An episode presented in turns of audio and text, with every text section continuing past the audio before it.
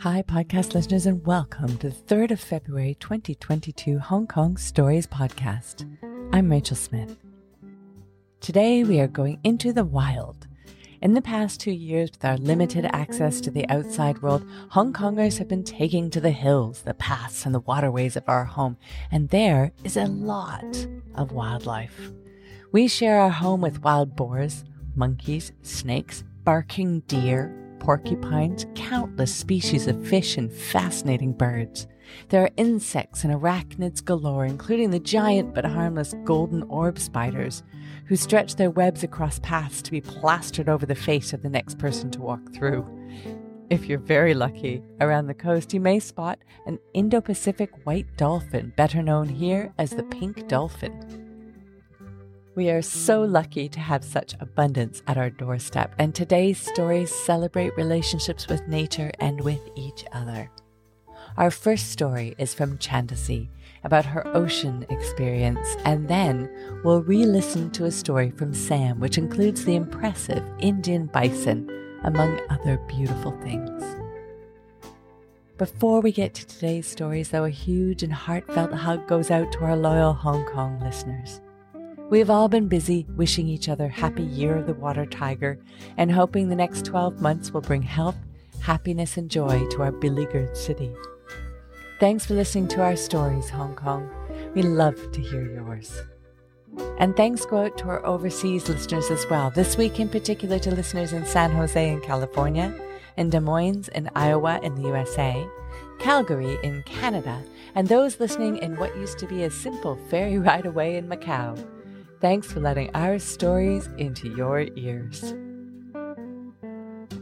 Our January live show has been postponed, of course, but our Student Story Slam is going ahead.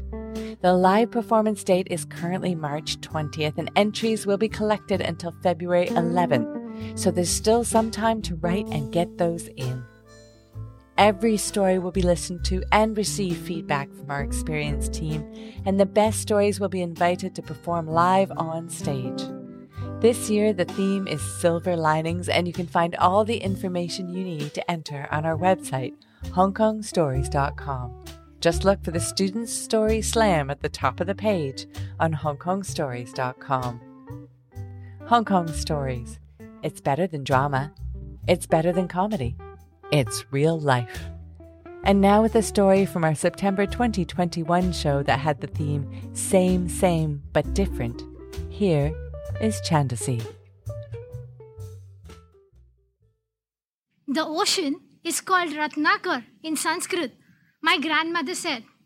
It means a mine of treasures. She was telling me a story when I was a kid.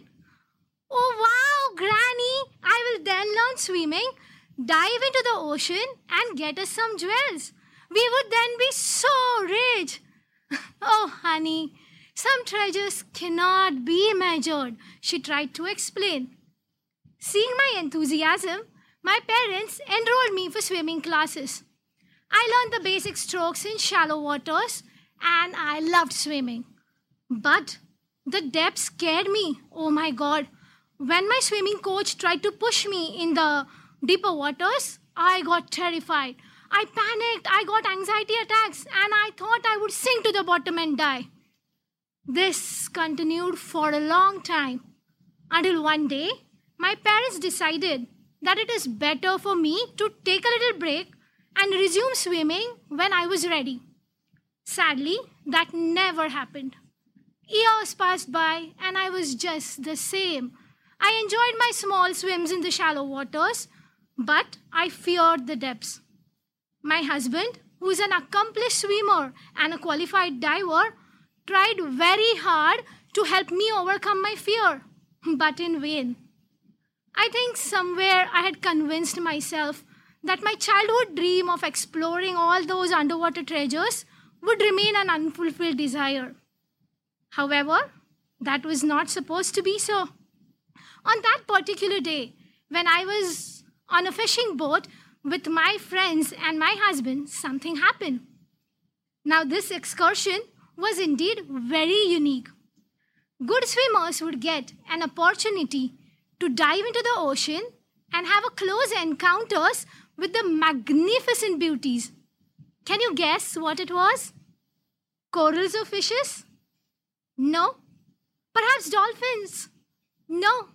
I am talking about whales, sperm whales, nearly 18 20 meters long. You know, they have the largest of the heads, biggest brains, and make loudest noise. They are social in nature and very friendly towards human beings. Very exciting, isn't it? Well, knowing my fear, I am sure you must have guessed that my role in all this would be of a silent spectator, merely observing everything from a distance. Well, no regrets. I get to see the whales, and that too in their natural habitat. The excursion began. Look, look there, on your left. That's such a huge whale, my friend exclaimed. The entire boat started buzzing with excitement. Slowly, we could see jet of water rising all around us. We were surrounded by nearly 10 or perhaps more whales. Oh my god. Time to enter the waters, the captain of the boat declared. Don't go too near to the whales and don't stray off from the boat, he instructed. Without wasting any time, everybody put on their snorkeling, snorkeling gear, fins, jumped into the ocean, and glided towards the whales. It was now my husband's turn. He looked super excited. Before diving in, he said, Chandasi, why are you so scared? Do you know what are you going to miss? No, I am not going to miss anything. I enjoyed that incredible sight from the boat. You know, the whales floated on the waters. It sometimes let out a jet of water. It sometimes dived under the sea and then resurfaced equally gracefully. Everyone appeared like tiny dots, literally dots, in front of those giants. Suddenly, my mind was preoccupied with all kinds of thoughts. What are they feeling right now? Is the whale watching them too? And are they scared or excited? What does the whale look like from clothes? Same or different? Oh my god, I just had too many questions. What am I missing out on and why? All the answers were right in front of me in the ocean. But was I ready to seek it? Why am I so scared of the depths? I cursed myself. Just then, I saw something stir near our boat. I rushed to the edge. A few meters away, a baby whale flipped in the air and landed in the ocean with a thud, splashing water all around. Is it playing? It was becoming increasingly difficult to hold myself back. I just couldn't resist. I stood on the edge and gazed at the ocean. Its vastness engulfed me. All I could see everywhere were blue waters, infinite, deep, mysterious, and yet tranquil. It called out to me. But at the same time, I realized how insignificant I am next to that infinite ocean. Do I really want to jump into that vastness? But then there was a baby whale it was waiting for me. It was calling out to me. For the first time in my life, my thrill overpowered my fear. My splash of a lifetime awaited me, pun intended. Is it the time to let go of my inhibitions and take the plunge? What do you think? Did I dive? Well, before I could change my mind, I quickly put on the snorkel masks and fins. I closed my eyes. I took a deep breath. I calmed myself and I jumped. Oh, down I went. It was it was dark blue everywhere. I I started to panic. But just then I heard a very different and a loud sound that caught my attention. I quickly sprinted back to the surface, steadied myself, and looked under the water. Oh my god! It was a baby whale right there. Looking at its size, it did not seem baby at all. Oh God, those were some of the most exciting but terrifying moments of my life. I wanted to close my eyes, but I kept it wide open. I wanted to shout, but I couldn't. And the whale, it was just there in his own world, oblivious to the humane surroundings. It had nothing to do with my presence. It did not move for some time, and neither did I. In those few moments, it was, it was as if every other thought in my mind had vanished. I no longer cared about my fear or insecurities, neither about my aspirations or anxieties. I was in his world and in a state of bliss. Slowly, the whale dived under the water and drifted away suddenly making me aware of my every single breath. I could hear the thumping of my heart and feel the butterflies in my stomach. I smiled as I realized I was in the deep sea and yet steady and calm. It was the same me, but oh, so different. The giant had gently taken away all my fears. Grandma, you were so right. All treasures cannot be measured. Some are different, indeed, very different. Thank you.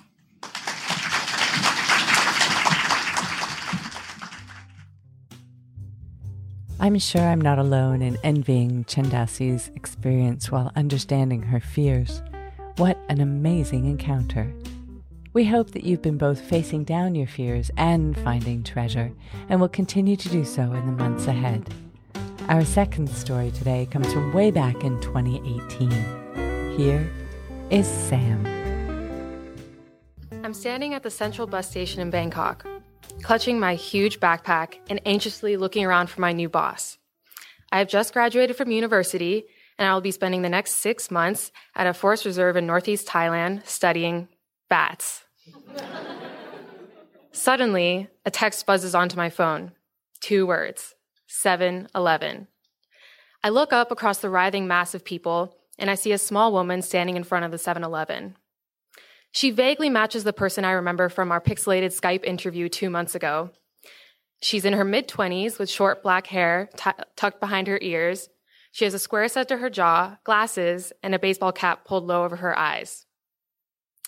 I make my way through the crowds to her. Hi, I'm Sam. It's great to finally meet you. Oh, she glances at me coldly. I didn't remember what you looked like. Okay, let's go. She barely looks at me. I struggle to keep up as we weave our way through a busy parking lot and we get onto a white van. She tells the driver where we're going and immediately pulls out her laptop.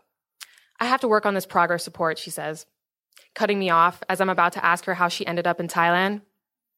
This is going to be a long six months. Five hours later, we get off at an unmarked road snaking up into the pitch black forest. She fishes out a motorbike from the underbrush, and at this point, I don't tell her that I've never ridden on a motorbike and that I'm scared. She starts up the bike, and I almost fly off the back. The heat of the forest is pressing heavy upon me, and the light and the path in front of us is lit only by the feeble light of our motorbike. After what feels like endless twists and turns, we come to an old log cabin. She shows me to my room and she warns me about the giant gecko living in the wardrobe. I notice that there are termites munching on the walls and that there's no air conditioning. I sit on the hard, rock hard mattress and think to myself, what am I doing here in this rundown cabin with this strange woman? So, over the next few weeks, I learned how to capture bats and measure their wings without hurting them. I learned how to sleep despite the rats fighting underneath my bed. And I learned about my boss. I learned that she's a badass. Every night, we cook dinner together on our balcony among the tree branches, boiling pasta and making cheese sauce from a can. I learned that before this, she spent two years living in the Amazon studying bats. So deep in the forest, where the only place to bathe was in the river with the piranhas, and the trees were so tall that the fruit fell fast enough to kill you. She shows me a crescent shaped scar on her arm from when a falling nut pierced her skin. She tells me about all of the wild animals she's encountered jaguars ransacking her kitchen, king cobras she came face to face with when she was tracking them, and she tells me about gaur. Gaur are the largest wild cattle species in the whole world. They stand eight feet tall and are regularly known to total cars and gore people to death. They're the most they're one of the most dangerous animals in Thailand, and I want to see one. I also learned that she's a huge nerd, that she can recite the Lord of the Rings trilogy word for word, the movies, not the books. Um,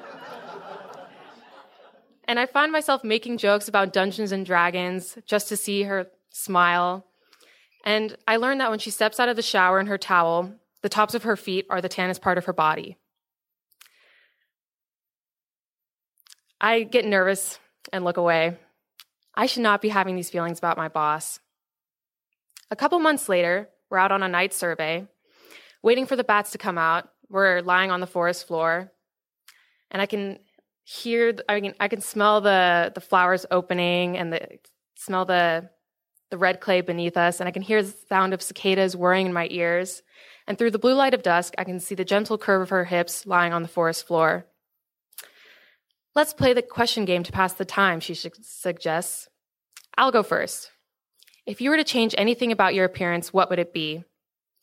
Hmm, I think it would have to be my freckles. I have way too many. What about you? I want to have red, glowing eyes so that I could freak everyone out. She's always trying to act so tough. Okay, my turn. Hmm. Do you think that you'll ever get married one day? What's the point? I have way too much to do. Before I know it, it's the last week of my internship. We're far, we're far out in the forest, and I see tracks pushing deep into the mud, and they look like cow tracks. Hey, do you think these could be made by a gaur? No, gaur haven't been seen in the reserve for nearly 40 years. It's probably just a cow that's escaped from a farm, she reassures me. Yeah, you're right but I suddenly become aware of how vulnerable we are on our small motorbike way out in the forest, miles from help. As I drive us back, every shadow in the forest sets my heart pounding, and I notice more tracks on the road leading back to the research station. It's just a cow, I reassure myself. The, the grass in front of us is waving in an expanse, tinged gold by the setting sun, and I can feel her body press up, up against my back. And I feel a pang of sadness, remembering that I will be leaving in the next couple days. I call over my shoulder. Wouldn't it be so cool if we saw the gaur? Yeah, she says, leaning forward so her neck almost rests on me. It would be so amazing, but also so scary. I'm turning the bike down the, the curves in the road that I now know so well when I hear a faint rustling to the right of the road. And suddenly, as if an apparition, a huge male gaur erupts onto the road in front of us. I squeeze desperately on the brakes and we sc- screech to a halt within five meters of the gaur. It's a huge mass of rippling black muscles in front of us. And I'm covered in a cold sweat and my stomach drops. Shit! At this point, I consider taking out my phone to take a photo. but I don't want to be found dead, crushed by a gaur with my phone in hand. it turns toward us. Its eyes are indifferent and menacing. Its wet nostrils flare. Back up, she whispers in my ear. I put my feet down and slowly start to walk the back the bike backwards. The gaur hears the creaking of the wheels, and it suddenly trots off into the forest and is swallowed up once again. I turn around and lock eyes with her. Can you believe that just happened? No, she yells. Her face, her face is exhilarated, and we both start laughing hysterically. The same experience is racing through our veins, and she looks so beautiful, covered in the golden light.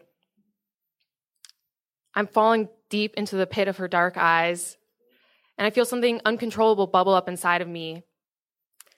Like anything in the world could happen now, I want to tell her that I will stay and cook dinner with her every night on our balcony among the treetops and crack stupid jokes with her.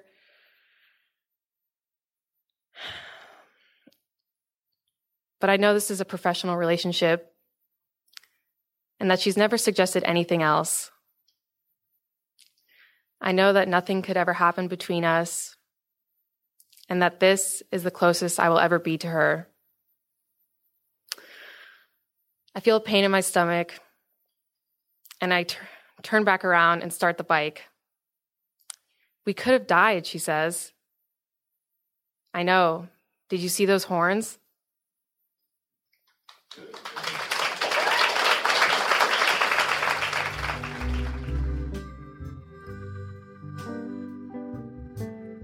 Thanks for listening to today's stories brought to you by Hong Kong Stories.